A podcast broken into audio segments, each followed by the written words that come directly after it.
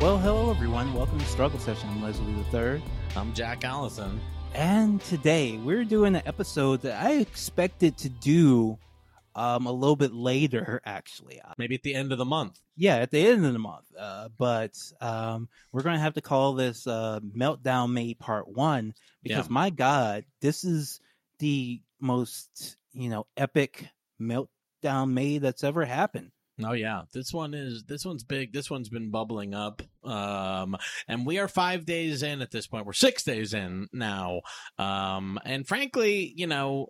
Uh, we thought it would probably, you know, we should just do these updates throughout the month because Yeah. it's it's it's like it's it's it's it's exponential at this point. It Yeah. actually seems like it seems like they're breaking out like the curve is spiking more than than the coronavirus. You know what I mean? We're getting like thousands of new cases of meltdowns a day here. I mean, frankly, like you you know that the anchors at Sports Center have nothing to cover now. They should be on this. They Mhm. should be covering Meltdown May daily, like seeing who's in the league, who you know, who's making you know trades, who's making Mhm. moves, which team is getting you know the best meltdowns uh, on the field uh, out there. Because I mean, the action is just so so intense. Sports fans, My, oh yeah, this has been a wild month already. I, I, I don't. I honestly, you know, I don't know where to start. I, I guess I don't want to start with the darker ones. We can start with the funnier ones. We can start with the. Oh yeah, The- there the- will the- be dark ones, folks. Just uh, be ones. aware that this gets very dark. This is very dark. All right, I'll start with the the funny ones. I think the funniest one, uh, has to be one that it it technically it, it kind of almost doesn't count as a meltdown May because we didn't explain meltdown May is Hmm. you know a wonderful An know, annual tradition. tradition. tradition where people just get online and have meltdowns during May. I'm not sure if we've really gotten to the bottom of the science behind it, but we No. do know it's growing and it's getting worse. It even got caught like the tail end of April uh, was Mhm. brought into melt meltdown May for uh, some people. Um, but yeah, that's what meltdown May is, and the funniest meltdown May so far is one that uh, was only kind of barely online, but the fact that it was online is like why it's such a uh, huge thing with Meltdown May, and that's the uh, attempted coup of Venezuela Oh yeah, by they're independent contractor mercenaries, I guess. Like they're, you know, they're like, but they're kind of just doing, like, I mean, independent, like in the true, they're really actually, it seems like maybe doing it independently. Oh, well, I, I mean, like, I mean, obviously, see, I mean. Are you saying that like the CIA might actually not be involved? That's No, no, no, no, no, no, no, no. I, I think that these guys maybe volunteered themselves to the CIA, and the CIA okay. was like, "All right, go ahead." yeah, yeah, yeah, yeah. No, to be honest with you though, the real truth is is that like, you know, probably these guys like were under contract with the government and that's like the most fucked up thing of all is they've probably been funded like huge uh, uh only for it to end with them like tweeting out the plan. these guys called uh, Silver Co- Corp USA, um, run by you know these former U.S. Special Ops guys, uh, ex Green Berets, you know all these operators, all the people who like consult on Call of Duty and uh, fucking Battlefront, uh, Battlefield. Um, these guys decided that you know these fake ass Blackwaters um, apparently decided to run the latest effort to stage a coup in Venezuela, and, and you Mhm. were saying they they posted it and they posted it online Mhm. before they did it.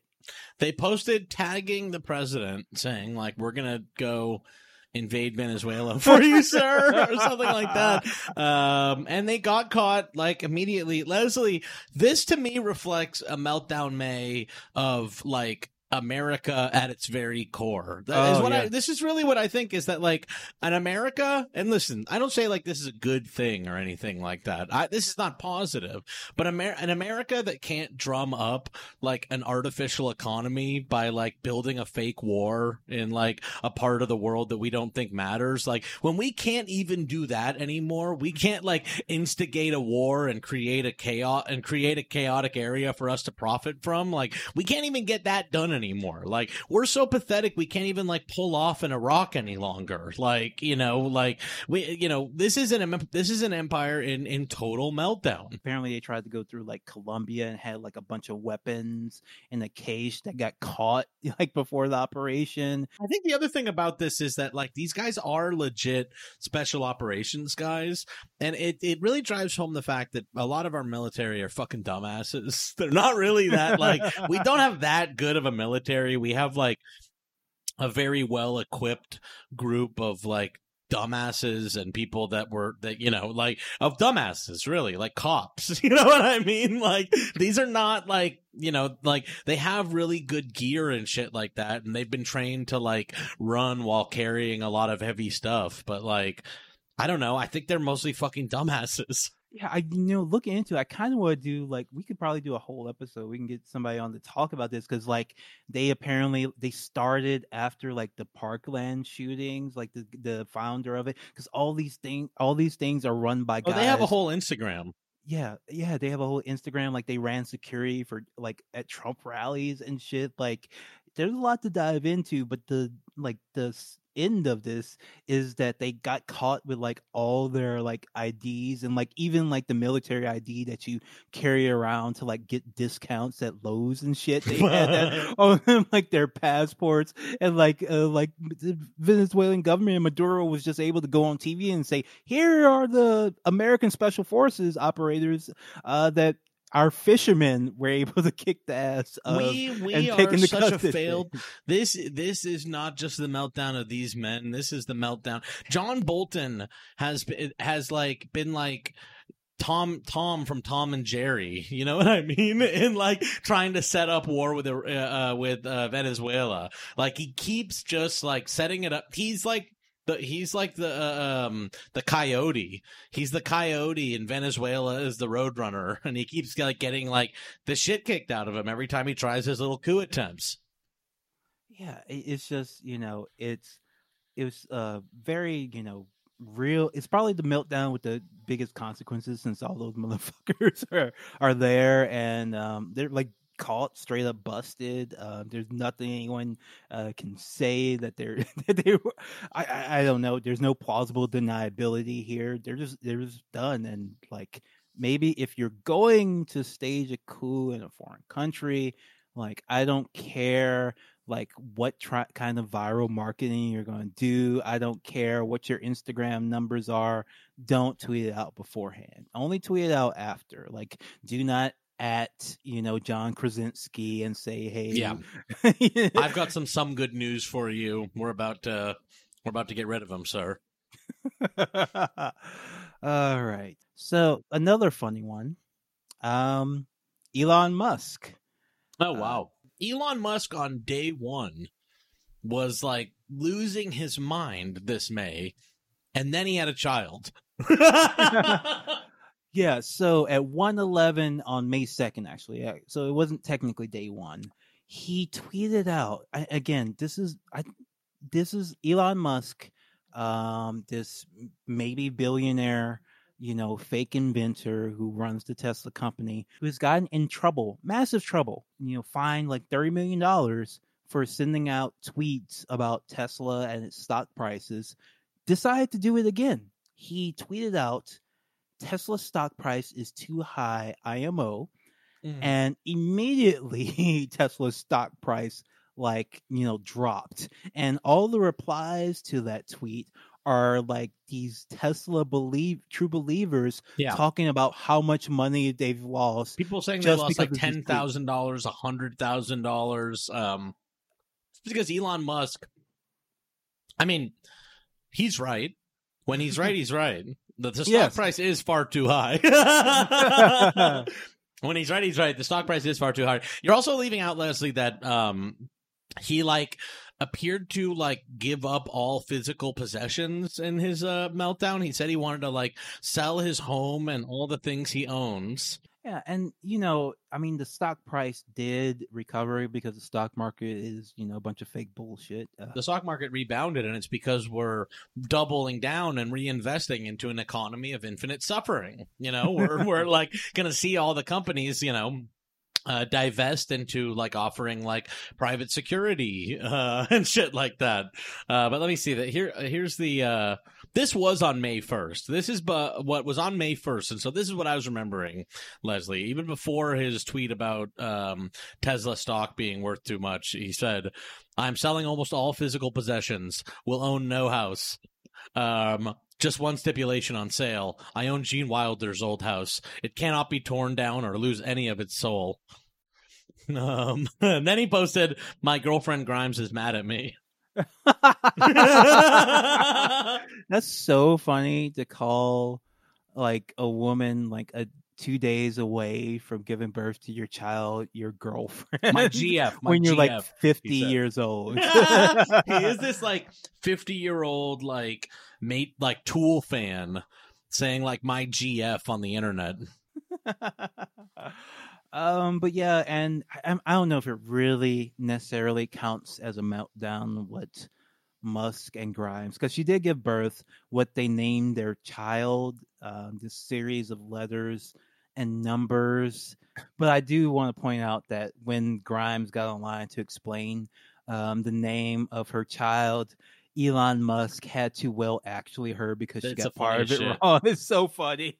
about like what type of like plane it was about what type of plane his daughter was named after. Musk, he is a long term like player in Meltdown. that's a buy and hold right there. That's a buy and hold right there. Uh, he's not going anywhere. And i mean he might go to space but the meltdowns won't end. Like elon musk might like be like starving to death like having overshot mars but he'll still be sending tweets back to us the first person to melt down in vaguely in the orbit of Mars. um, but you know, speaking of other um, men uh, who- who are desperate uh, to get away as far as away as possible from their wives for some reason, Neil Gaiman and Amanda Palmer. So I don't even know all this shit. Like, you know, I I have every once in a while tried to like dive into Neil Gaiman and Amanda Palmer discourse, and I've discovered a little bit about it. I don't really know who Amanda Palmer is. I've seen videos of her doing poetry with some bad words uh, in them and stuff like that. Um, but Leslie, can you can you can you explain to me what the hell? Because this is some of the best drama that I see out there, and her posts are very very bad. Uh, but who the hell is this person? So, all right. So, Amanda Palmer, right? So, she's a musician. She's uh, a musician. I actually kind of like her music, and she has a pretty big following. And if you actually dive in and don't look at all the bad, just the bad stuff she's done, and the bad posts and harassing journalists for not going to her sh- covering her music or whatever that. Yeah. if you look past all that, you can understand why there's a lot of people very passionate about her and her work. Um, so I and, and I do want to point that out because I think you know the real villain of this meltdown is Neil Gaiman, but everybody's just bagging on Amanda Palmer just Because she sucks already. yeah, yeah. Well, because I mean. It's not like Neil Gaiman doesn't suck already. I too. know. Hey, listen, I'm I I'm an I'm an objective observer. I'm a Uatu here. I'm like the watcher. I don't know anything. I've never even read Sandman, which is like everyone's gonna get mad at me. Whatever. Oh, It we'll do it on the show. me. Don't get mad, Jack. We'll do it. On the show. it's it's very very good. But that so apparent so apparent so they had mentioned because they've been very they have an open relationship in every sense of the world word by also meaning that they can you know in the bounds of their relationship they can have relationships with other people but also the fact that they post about their relationship all the time on Sure. Twitter which is like the corniest shit uh possible you can possibly imagine and especially for two people who kind of have this you know aesthetic of being like super cool like hip you know non-traditional kind of even almost like a normie kind of punk rock thing going for them like for them to like be the nerds who like basically who like tweet back and forth with their spouses is is very kind of annoying but uh, they had tweeted earlier that during the quarantine that they were like not getting along that well, like it being have, actually having to be around each other all the time. And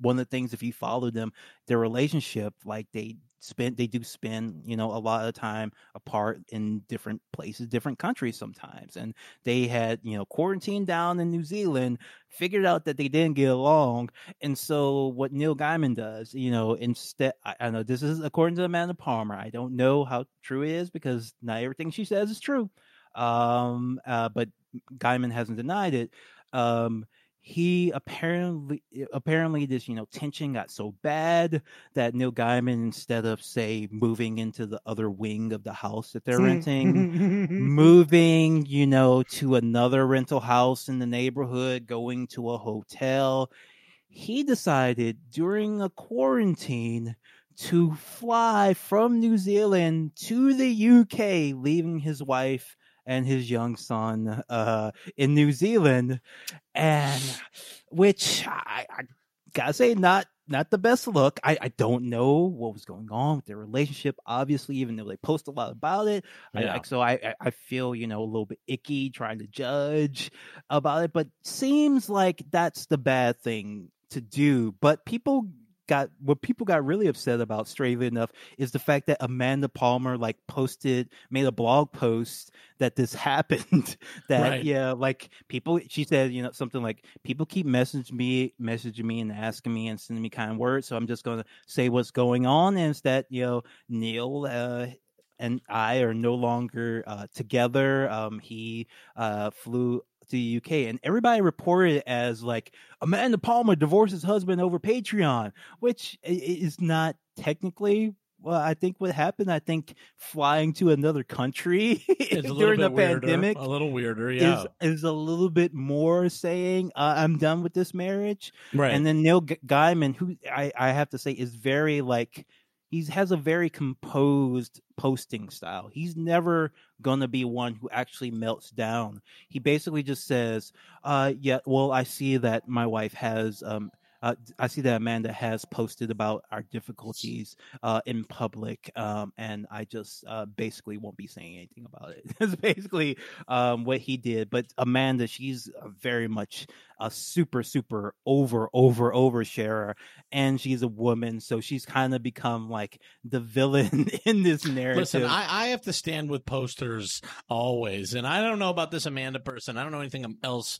You know, I've seen some some bad videos of her, but at least as far as this, I always stand with uh, the right to post uh, yeah. about anything.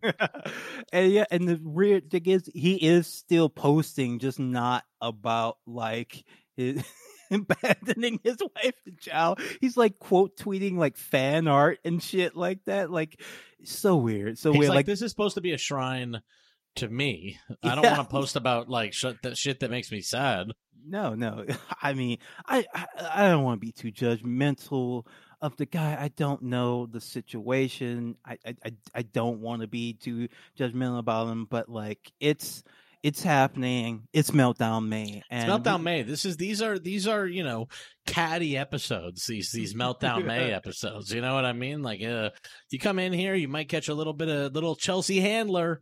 Might be a little handler around here. You know, it's a little bit handler. Life on the D list. Yeah, uh, that was that's D list isn't handler. D list is uh oh that's Kathy Griffin. You're right. That's Kathy, Kathy, Griffin. Griffin. Kathy Griffin. Kathy Griffin. D list. Yeah. So um so that's Neil Gaiman and Amanda Palmer. I think they're going to be some more. I think they're going to run like a few more plays. Honestly, I I don't this think, month. This month, I think. I think, I think you might, might, be right. I think you might be right. I think we're going to see a little bit more. This is ongoing again. Neil is. This is a know, developing meltdown. This yeah, is where this is a developing meltdown. Yeah, Neil is keeping up very much. You know, the stiff upper lip, and the Amanda Palmer is kind of like being like, "Uh, I have so many feelings." But you know, we're gonna see if you know as the game goes on, if they you know st- stick with the same play style or not. We'll, we'll yeah. See. All right. Uh, we can just hope for more messiness. That's all. All right, let's see. So, getting into the slightly darker stuff, slightly darker stuff. All right, so, folks, I don't know why this has to keep being said, why people seem to keep forgetting it, but George W. Bush is bad. Uh, you know, Leslie, that puts you outside of the acceptable discourse for um, nearly every self-proclaimed leftist who wants to work uh, at a media organization Yes. and make and make and make eight make six figures. Yeah. Um, so a, a few people um had got caught in meltdown May because uh, George W. Bush, uh, piece of shit war criminal, um, you know, should be in the Hague. Absolutely, positively horrific, horrible I'm, person. I'm reading I'm reading Shock Doctrine right now, and I'm like, like, and seeing this George W. Bush shit go down, like while I'm reading about what happened in Iraq and Shock Doctrine, I'm like. This is you. Have, everybody needs to have their fucking heads checked, like for Yeah. real. Like this guy is responsible for like truly evil things, like Yeah. So he like post- like like the fucking like the concentration camps we have right now if they're like exclusively made for torture like Yeah. systematic torture of like 70% you know what i mean like it's crazy Yeah, and um, so he posted a really like bad kind of let's video. let's be clear here too because i think this is an important element of it leslie he didn't post shit he Oh, yeah. didn't post anything. Yeah. Like the fucking George W. Bush library, like cut together like some voiceover from George W. Bush, uh, like over imagery, uh, like of like people with corona, like and actually pretty exploitative and like ugly video, like kind Yeah. of uh use like you know that is basically just like like a Nike commercial, like any of the fucking commercials we see on TV for like Best Western or fucking whatever, like yeah, using like frontline workers with George Yeah. W. Bush's voice,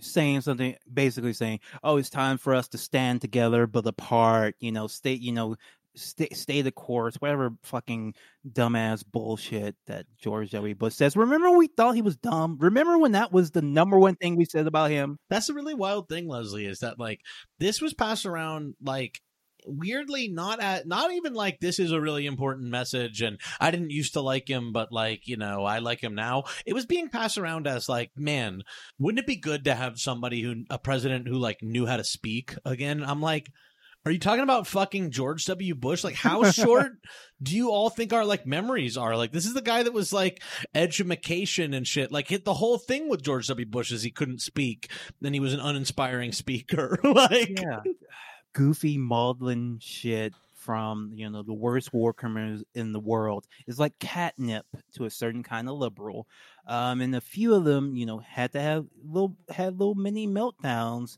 um because they posted you know positive things about george w. Bush and everyone was like hey he's a fucking war criminal. You don't have to hand it to him.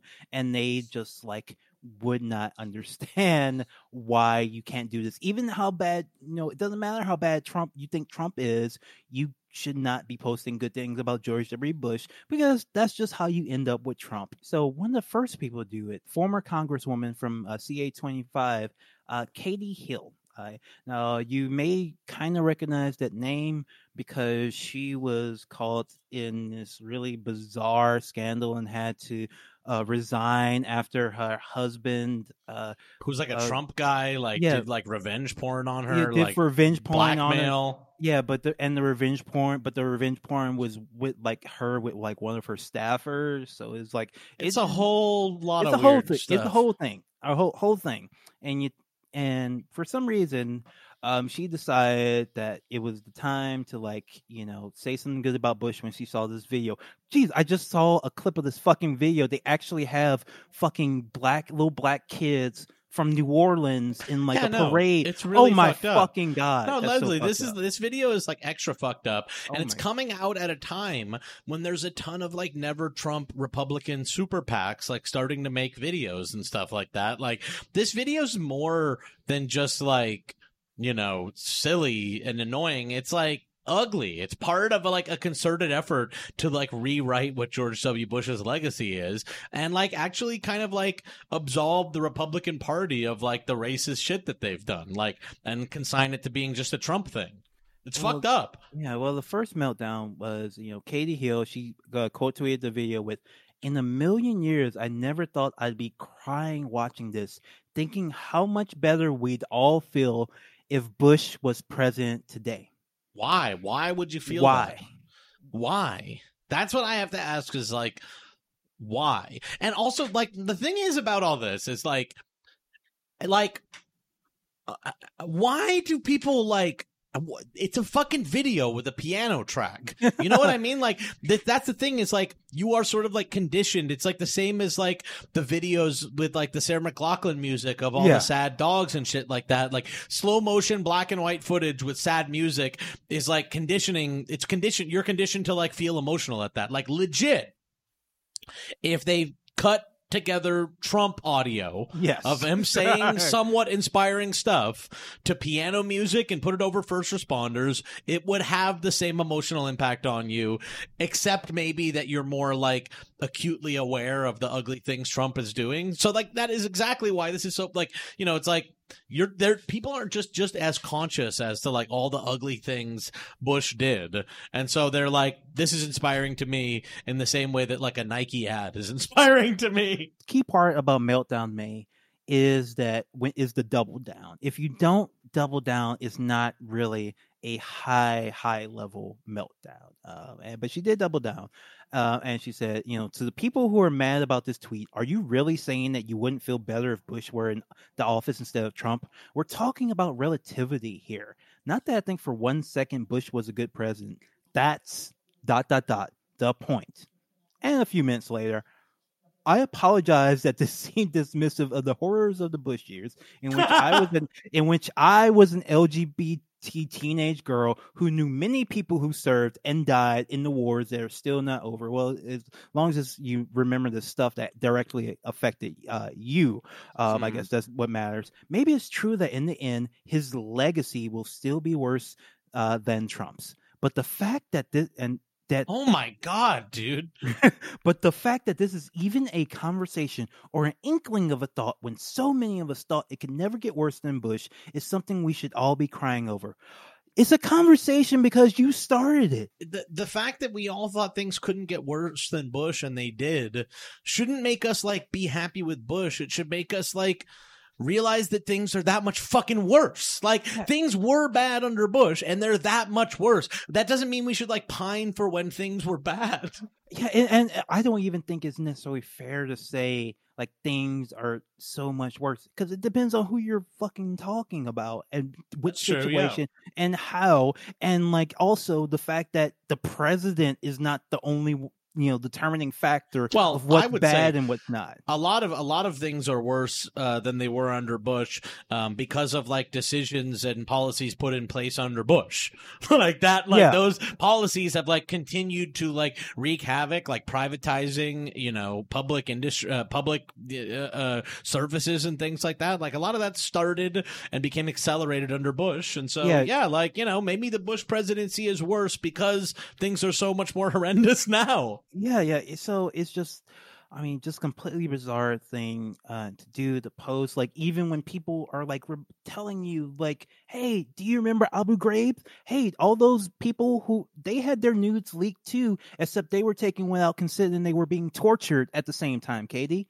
you know, Right. like what the fuck? Like I don't understand how anybody like actually decides that what I'm going to do today as someone known as like being on the left, broadly speaking, is say good things about George W. Bush. Not even like I like this video, like because we did get a lot of that during the Obama era, because Obama and Bush were friends. We would get like, oh, it's nice to see us, you know, come be united and come together. But this isn't even about unity. This is about saying, oh, I wish George Bush were president right now. That's not what you're supposed to fucking say. Say you wish fucking Obama was president right now if you're gonna say something. You don't have to do this for Bush. I don't know why everybody knows like every people should be savvy enough to know that like this is a campaign that's being done and you don't need to be like a part of it. you know what I mean? Like this is a campaign that's being done and think about like what the you know what the like advantages of a campaign like that being done are. It only is to like help the Republican. Credit to Katie, at least she backed off at a certain point and like just at least she kind of understood like why people were mad at her. But someone who had a much worse meltdown about the same fucking awful video uh Mehdi Hasan of uh The Intercept, uh, Mhm. columnist, writer, journalist. If you notice, we haven't mentioned him on the show as much uh, as much as like other Intercept people, like when Greek Glenn Greenwald and Jeremy Scahill because that's because uh, I have no respect for Mehdi. um, because I mean, because he got fa- he got kind of famous and you know liked on left circles, and I've actually had like uh, you know arguments with you know people who I you know agree with on most things about um, you know his value as a journalist because see he's one of these people who gets over as being extremely intelligent because he's like quick on his feet to ask questions and he talks fast. And people, I, I think mostly white people mistake that for intelligence so much. No, he just like can memorize a bunch of facts that he can needle people on, and that makes him look like a tough, smart, brilliant journalist. But a lot of the times, the questions he's asking people are completely irrelevant shit that don't, don't mean anything. And also, it's all a performance in TV anyway, so it ultimately, it kind of doesn't uh, matter. Um, I, am not a fan of him. I, like the real, the real thing that turned me off of him is I was listening to uh, Jeremy Scahill's podcast and they were doing a live show and Mehdi Hasan, I swear to God, I swear to God. Now this is an intercept audience. This is not Pod Save America. This is the intercept. That these people tend to be a little bit more serious, a little bit more left wing than you know the average, you know, blue, uh, you know, liberal uh, Democrat, right? And he make he swear to God, he calls Trump like cheat Cheeto Mussolini on stage. Oh my god! To dead silence, and then he he he waits for a beat for the laughs. There's dead silence because the intercept audience is not you know, is not down with that. And then he says, "Oh, come on, I guess it's a tough crowd, huh?" oh no, my god, that's just like that's just not a funny joke. It's a hag joke, and it's like it, I, I, just felt so like secondhand embarrassed for all like the great panelists who uh, panelists who are up there, and he's just like doing like very very low level like Trevor Noah, like Trevor no Trevor Noah wouldn't like try to get that one over in front of his own uh, audience. So. Mehdi with this Bush thing. Um, well, Mehdi has been since you know Joe Biden has uh, become the presumptive assumed oh, yeah. nominee he's, since since he's become the pre- like since the mo- like the very second that it looked like Biden would become the nominee he like got Noam Chomsky on like Skype to be like everybody has to vote for Biden like he's like and everyone has to vote for Biden don't they don't they don't they and he's like yeah. sure I guess so fine and now and he keeps throwing that in everyone faces who's saying like actually we're not going to vote for Biden fuck Biden and he's been on one for that but that was more the meltdown May preseason right. you know the real season started uh, for Mehdi on May the 2nd when talking about the same Bush video says I defer to no one in my loathing for George W. Bush who one day I hope will face justice for his lies war crimes and torture but and there is a but sorry can you imagine Donald Trump putting out a message or video like this? Can you? Um, I actually can. And I think that they actually do put out videos yeah. like that. If you go on like Team Trump, because it's very easy to cut videos like that, nobody pretends to be inspired by them because, like, there's not a campaign to rehabilitate Trump right now. Trump could hire the same team who made that crappy video for Bush. Like it's it's there's nothing special about making that video. Like George Bush wasn't fucking in like Final Cut, like putting that together. He didn't write the words either. Right. Uh, and you know the follow-ups. Uh, to be clear, I'm not trying to whitewash George W. Bush or his awful, vicious presidency. On the contrary, I'm saying that even a lying war criminal gets to come across as a half decent, compassionate human leader next to the sociopathic and soulless Trump. The levels of disingenuousness, dumbness, bad faith, and pointless attempts at point scoring in some of the comments below this thread of mine makes me want to both both and cry at the same time. He forgot a word. I think he was supposed to say both laugh and cry. That's when you know the meltdown is happening. I think he meant to say nut. I think he was going to say nut. that is accurate because he's definitely a guy who likes riling. He is he is one of the people who does like riling up people and getting people mad at him because he, he it makes him feel like superior for some reason. He's, yeah, he's like, and also I think also frankly because he wants to fucking like this this is part of like the in-group signaling of getting in with like Of bigger course, media yes, organizations is like being like you know oh the Bernie people hate me Hmm, Yes, isn't it exactly. isn't it? Uh, isn't it such a? Isn't it such a pain to wear a suit in your avatar, have a check mark, and have Bernie people get upset with you? Doesn't that bother you too, Stephanie Ruhle? It's, I swear to God, the application for MSNBC, you probably just can like screenshot your Menchies and put them Yeah. in there, Yeah, and then yeah, they decide they hire you based on if if the same people who yell at uh, Joy Reid yell at you too. Oh, Mhm, you're in. You're mhm. obviously Yeah, good you're people. in. Yeah, Mehdi. Uh, uh, Mehdi also had his follow up. His meltdown went for some time, and he had like the funniest follow up I've ever seen anyone do. And it really is like the sort of like single image. It's like why this this this this like this you know threading the needle he's trying to do just doesn't work because it gets you to this point where he's like oh for fuck's sake you can be a sane warmonger Yeah. you can be a warmonger, but be an okay human being to your friends and family. You can be a warmonger and be able to handle a domestic public health crisis. Trump is a warmonger like most presidents, but none of those other things too. Jesus Christ! I felt like my soul just left my body. I'm like, you dude. Maddie, like, you're actually writing that out, and like, you feel okay with that. and you, and you feel okay calling everyone else like dumb and stupid and disingenuous. Oh, for fuck's sake! You could be a sane. It's like it really lays out. It really like lays clean, like what the opposition, what like what everyone is upset about, and it is like that he like is mean. He sucks. Like Trump is like too. He's like not nice to his like family. yeah, I would I would highly recommend if you haven't listened to our episode uh, titled uh, "Every President Was Racist." oh yeah. Um, please, uh, with Margaret Kimberly, uh, pre- please do because we kind of go through the idea that like d- this rehabbing the old presidents and saying the new one is so much worse than the other is just, of course, bullshit. Like, no, I don't think Trump is the worst president of all time because we've had presidents that have owned slaves. and like you know? genocide and shit. Yeah, like for real. Like it's like yeah, yeah, and like also you know this thing. I think that there's this weird project to make Trump like uniquely the worst president that could ever exist or whatever. And I'm like, I actually think that that's dangerous to try to separate out Trump from the rest of the Republicans. Like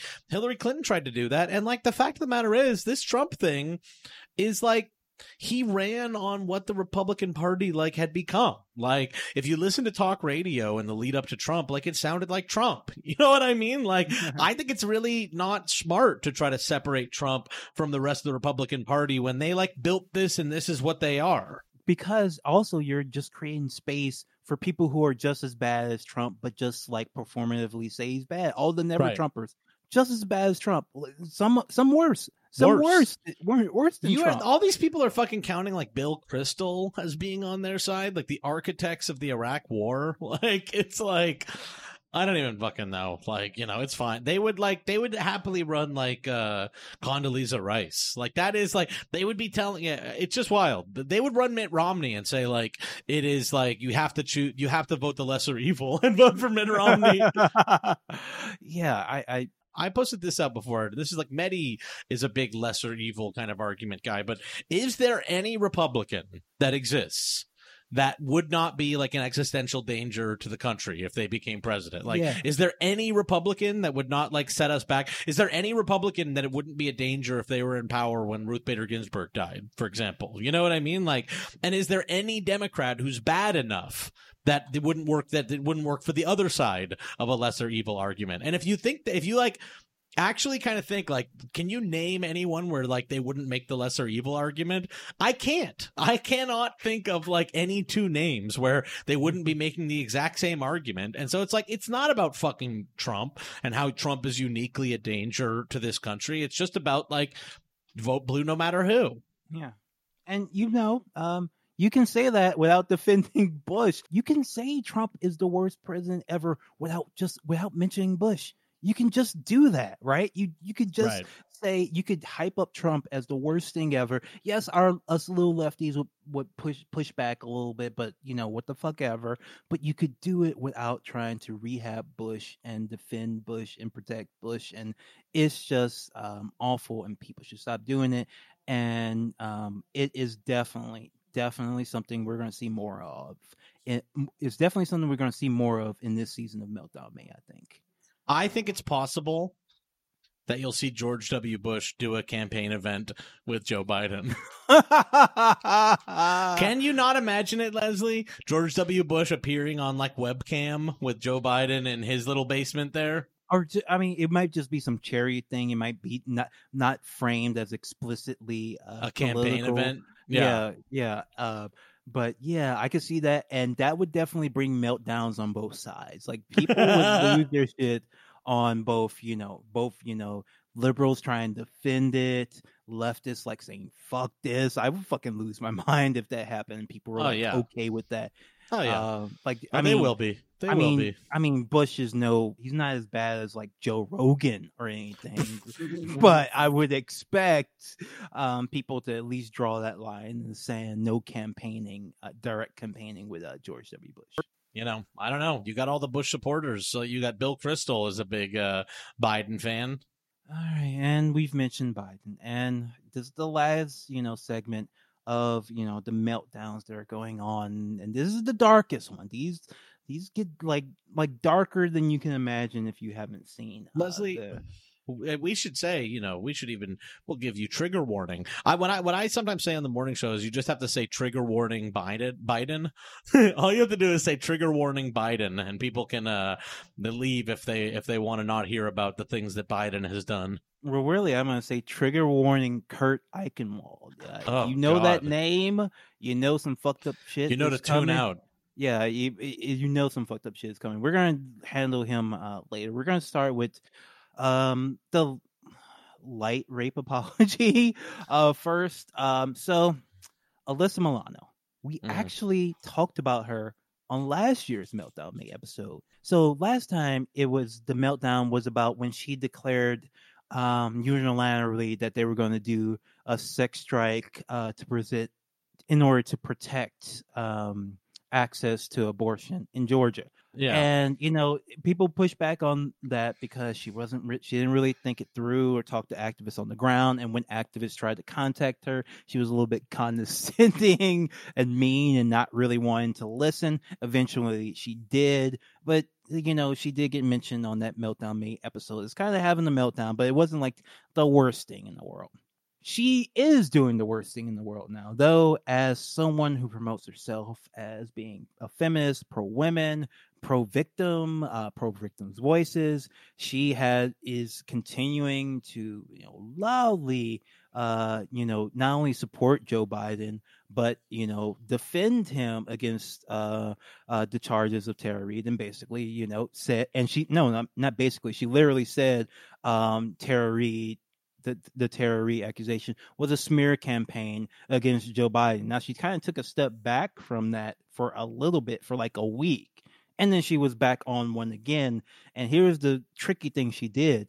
She wrote an op-ed like which is just absolute fucking gibberish because the, the cognitive dissonance that has to go on your head when you're uh, Mrs. Times Up writing an op-ed defending sitting someone- sitting your your missus like sit behind Kavanaugh during his confirmation to get on TV, writing an op-ed to be like this woman is a liar, Yeah. and not even mentioning Tara Reade by name too.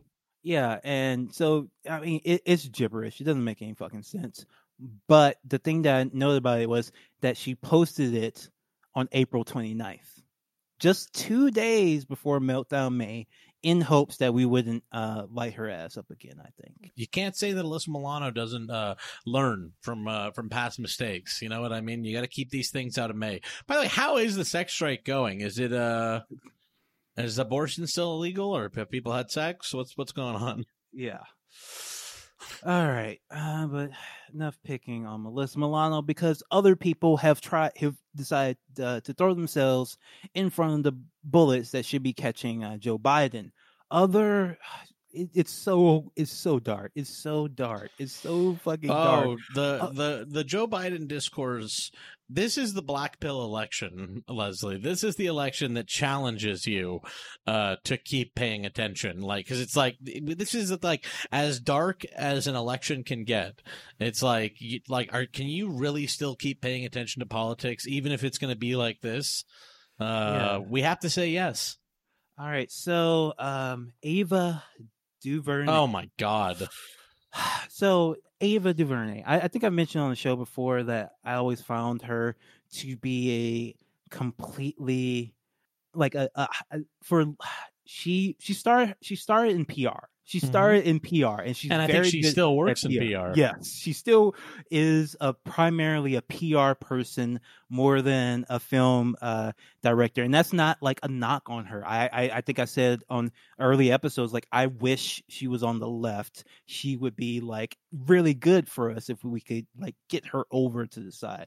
Now she, you know, uh, she you know firmly came down on not doing that uh, this election cycle she's usually been pretty careful with her political statements, not really picking a side. But for some reason, this year she decided to say, you know, basically fuck Bernie Sanders, which is whatever, whatever. If you don't like Bernie, fine, fucking whatever. If that's the thing I don't you give want to shit do. anymore. Maybe I don't like Bernie Sanders. Yeah, not in the same weird way, but I don't give a fuck. Yeah, don't I, like uh, this guy. I don't give like a fuck. I'm not like I'm not mad at him because he wanted to uh, make Medicare for all Yeah, happen. I'm not and like free college yeah. tuition. I'm but mad at him. We- he and I have beef in other in other areas, but it's okay. Yeah, but um, this you know poster, uh, Sasha Stone awards daily, um, who, who's you know pretty- Terrible. That's like since 2016, like a insane anti-Bernie account. Yeah, she's pretty bad, but she also posts like movie stuff too, and she's verified. I don't know. I it, it, I the Ava thing bothers me a lot more. So Sasha Stone basically quote tweeted uh, quote tweeted our good friend um Briahna Joy Gray, who was I mean we could go down the list because there was another meltdown happening towards Briahna by some other blue check, basically mad at her for talking about Tara Reade. Bree basically said, you know, we should have concerns about, you know, having a nominee who has a credible allegation of sexual assault against him. And Sasha Stone uh, says, you know, credible in air quotes assault is probably the talking point sent around by Team Bernie, which is actually Team Trump. You guys, this is exactly why you lose and why you will always lose going forward. You are making more enemies than supporters. Your movement is becoming deeply hated. Now, that's just like bonkers to say that you think that the Tara thing is a memo being sent by like the Bernie organization, which is the same as Team Trump. That's just a bonkers thing that no one should be engaging with. Ava DuVernay, who is, you know, a high profile A list director. I'm not saying she's good, but she's high profile. She, you know, responded with, um, because the tweet said, Your movement is becoming deeply hated. She's responding with uh, sarcastically, becoming? Uh, you know, saying that, you know, yes, the Bernie Sanders movement is deeply hated. Ava is and basically all the saying, weird "I hate shit. poor people. I hate." Yeah. She's like, "I hate poor people. I hate them. I do hate them already."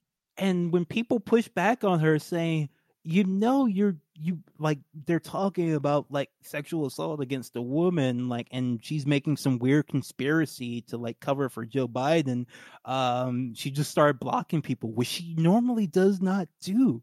Like that kind of hit her i think in the image that she's trying to portray for herself. This is not the mess that she's supposed to get in. She's supposed to be a pr person. She is not supposed to be in there throwing herself in front of joe biden like fucking Stacey Abrams thirsty ass is trying to be VP. That's not supposed to be Ava. So it was really like it it it it really upset a lot of people uh to see her like be that petty and nasty about something like that. It's serious and like that she pre- says that she cares about like she markets herself as a director who's telling the stories of the oppressed and for her to just like gloss over that to be to be like make fun of Bernie for whatever fucking reason is off brand. And even though it was just one word, I have to count it as a meltdown.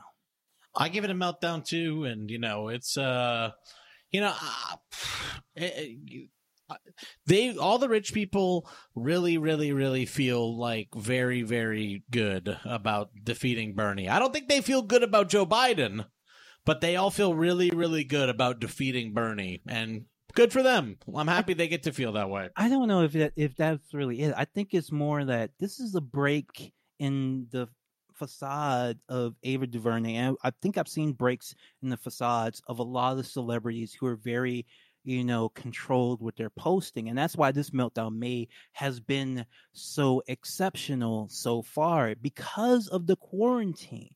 They're not getting their life force from, you know, they, all these, these, most of these, you know, celebrities, they live off, you know, the adulation, the fame, the feeling that they're doing something important with their Netflix documentary, the award shows, you know, the interviews. Now they're just like sitting at their home. They don't have they don't have a makeup team and they're doing fucking Zoom calls and pretending that it's a TV show. Like how yeah. like how horrible like I feel so I actually do feel sorry for like a lot of the famous people. I, am sure they're really struggling, no matter how rich they are, because they still have to sit at fucking home and like be deprived of the thing that drives them in their life, and they don't know when it's going to end, when it's going to come back, if it's going to come back. Like this might be it. There just might not be directors anymore, and Ava DuVernay has to sit there, and then she, that that one moment of weakness, she responds to this person to awards daily of all people, some shitty fucking checkmark anti Bernie account. Because of course Ava agrees with everything that account says all the time. She just is, you know, smart enough and savvy enough not to ever let it be made public. But this time, this she she slipped up, and I think we're going to see a lot more of it through May, through Meltdown May. I agree. I agree. I think the celebrities are uh, deeply, deeply in need uh, of attention at this time, and I think it might cause them to slip up. All right, so here's the worst one, the darkest one. I, this one is so dark that I'm actually shocked that the tweets are still up. Like, I think this is literally like terms of service violation level of meltdown. Kurt Eichenwald. For people who don't know who Kurt Eichenwald is, he's a writer, a journalist, um, I think the biggest thing he did was he wrote the book that the film uh, The Informant was based off of, um, which will be shocking to a lot of people who are familiar with Kurt Eichenwald for his, you know, more recent work that they he actually wrote. Sequel. They should do a sequel to The Informant. yeah, he wrote a book uh, that was made into a real movie. Is actually kind of shocking. Yeah. Um, but he's mostly known for um, numerous also pretty dark online controversies. Maybe the light, most light-hearted one that you might know him from is that he post he was posting like a screenshot of his screen, and he posted the whole screen with the tabs in it. And one of the tabs was of uh, hentai. was Tentacle of porno hentai. Called no, no. It actually was not tentacle porn, from what I understand. That's another. That's part of the lie that he told to get out of it. So he po it, it, had hentai in it, and people were like, "Hey, you posted hentai," and they were making fun of him because they already knew him from his other, you know, kind of silly things. And his defense, I swear to God, was that actually, I the only reason I looked it up is because I was telling my family about this thing called tentacle porn and they didn't believe me that it, it existed so i went to try and show them. Completely ridiculously untrue because uh, somebody actually said that that hentai is actually not tentacle porn hentai, and it was actually like a page where you read like elite read the scanlations, you read the manga. It's not like a Google image search for tentacle porn would bring you would necessarily bring you to that page. Uh, so just like complete weirdo and liar for I, I, mean I mean not weirdo. He's not weirdo for looking at hentai. There's nothing wrong with looking this for hentai. Is the least, lo- this is the least thing that's wrong uh, uh, that has any issue with uh, with uh, Kurt Eichenwald. Because by the way, you know, also it was not tentacle porn. It was like actually pretty vanilla hentai as I'm looking at it now. So I want it's fairly vanilla hentai. It's just a guy that's into hentai now. Kurt also has uh, uh, slightly more um, exotic tastes uh, as Uh, well. I don't you might think that's say. the word uh, we use. So, uh, So there's a story. Basically, Kurt was a a writer at the New York Times. Is that right? He was like writing at the New York Times, like an opinion writer or something. I think or... we should mention that he has worked for various high, very high profile organizations, New York Times, Newsweek, all of which demanded uh, basically that he take their names out of Yeah. his bio on Yeah. Twitter. Yeah. Um. So Kurt got into a bit of a sticky situation when he was doing reporting on child pornography. That, in his telling, he searched for Interpol fraud one day on Google and accidentally found himself on a child pornography website. Um. And and then became involved in reporting on child pornography by basically posing as a person who wants to buy child pornography by by being a person who was purchasing child pornography. So Kurt Eichenwald spent like two thousand dollars to work with a source and basically like funded the relaunch of a child pornography website. There are like chat logs and shit where he's like telling the kid like what to wear and stuff like that. But you know, in my opinion, and I don't want to say, you know, I can't really speak for Kurt Eichenwald, but having read about it, it seems like Kurt did a little more than reporting in this story and got uh, maybe a little too deep into the story a little bit, and then maybe tried to retcon it all into um, reporting or something like that. He had the kid give him back the two thousand dollars that he gave him because like he can't pay a source. Um, anyways, it got uh, Kurt kicked out of uh, the New York Times because of his uh, very ethically, you know, at the most charitable, the, the most charitable thing you can say it was very ethical, ethically dubious reporting on child pornography. so here's, I mean, he actually won an award, the Payne Award for Ethics in Journalism, for that story. Uh, for preserving the editor the editorial integrity of an important story while reaching out to assist his source, but it was not revealed until later, uh, uh, two years later, that he actually had paid um, two thousand dollars. Yeah. for this enterprise that this kid was involved in, where he was posting uh, videos of himself as an underage uh, teen. And you know, another controversy. You probably heard about this one if you haven't heard about the others. Kurt Eichenwald is the he has epilepsy, um, but he claimed that he was given a uh, he because Kurt Eichenwald, I I should know, he makes a lot of annoying po- posts and people get mad at him, and he claims that a GIF that someone sent him caused him to have an epileptic seizure. And then within like a few minutes of that gif being sent um someone claiming to be his wife posted from his account uh the tweet uh this is kurt's wife uh the gift you sent him uh just gave him a seizure. Now i want to kind of tread carefully here. Now, Leslie, this went to court. uh, the guy is actually being charged was actually charged for sending the gif so i'm not saying kurt's lying but he has lied about a lot of things before and He also said, by the way, in the child pornography thing, there are messages he doesn't remember sending because he says his seizures make him into like a Dr. Jekyll, Mr. Hyde. yeah he he has like an that. alternate personality. yes he did say that he did say that and Okay. he also and he also uh, and this guy is go was going to trial as as late as this i think the court date was december this is a real person being arrested and charged with like assault and claiming that the gif is a deadly weapon um, and kurt's story is that he saw this gif gif he had the seizure and within like five minutes his wife called the police 911 to come and you know help him and also got on his twitter account to post about how the gif uh, caused him a seizure within a few minutes. Now i'm going to say if my wife you know had a seizure one of the thing, first things i would do would not be logging into her twitter, twitter account Let me check her menchies. Let me check her menchies. Did anybody send her something here? You know what I mean? Like, so, you know, um, I don't believe Kurt on this one. I don't believe Kurt on on that particular one, and I also don't believe uh, that he has an alternate personality that causes him to be uh, a pedophile. Um, you know, Kurt, I think is maybe an unreliable narrator a little bit. Well, he well, Kurt would you know take offense to that, um, that framing, but he has no problem calling other people liars. That's right. he posted the most depraved, the most depraved anti-Tara thing I've seen from anyone.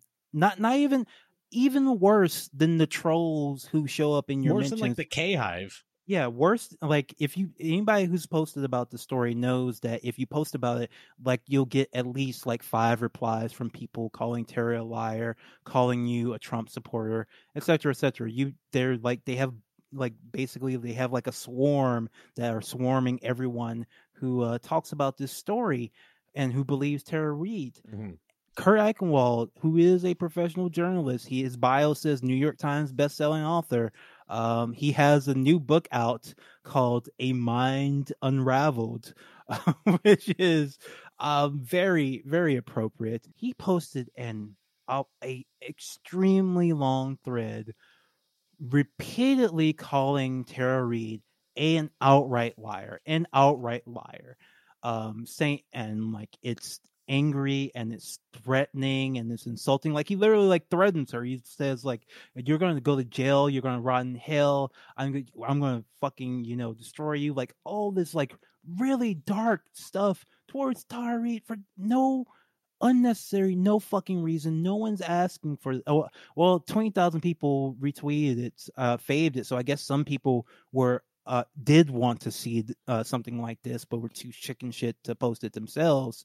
Um, but yeah, it's just one of the most evil things I've ever read. He wraps in his story of being, you know, sexually assaulted in it in order to prove that terror, prove air quotes that somehow Tara Reade is lying about her assault. It is just one of the ugliest things you'll ever see it will hands down. I think a lot of people don't even. It's so dark that people don't even want to put it under Meltdown May because that will kind of spoil the season to call this like a part. But this is of- what the season is about. It's about all the meltdowns. It's every single one, even when they're dark as this.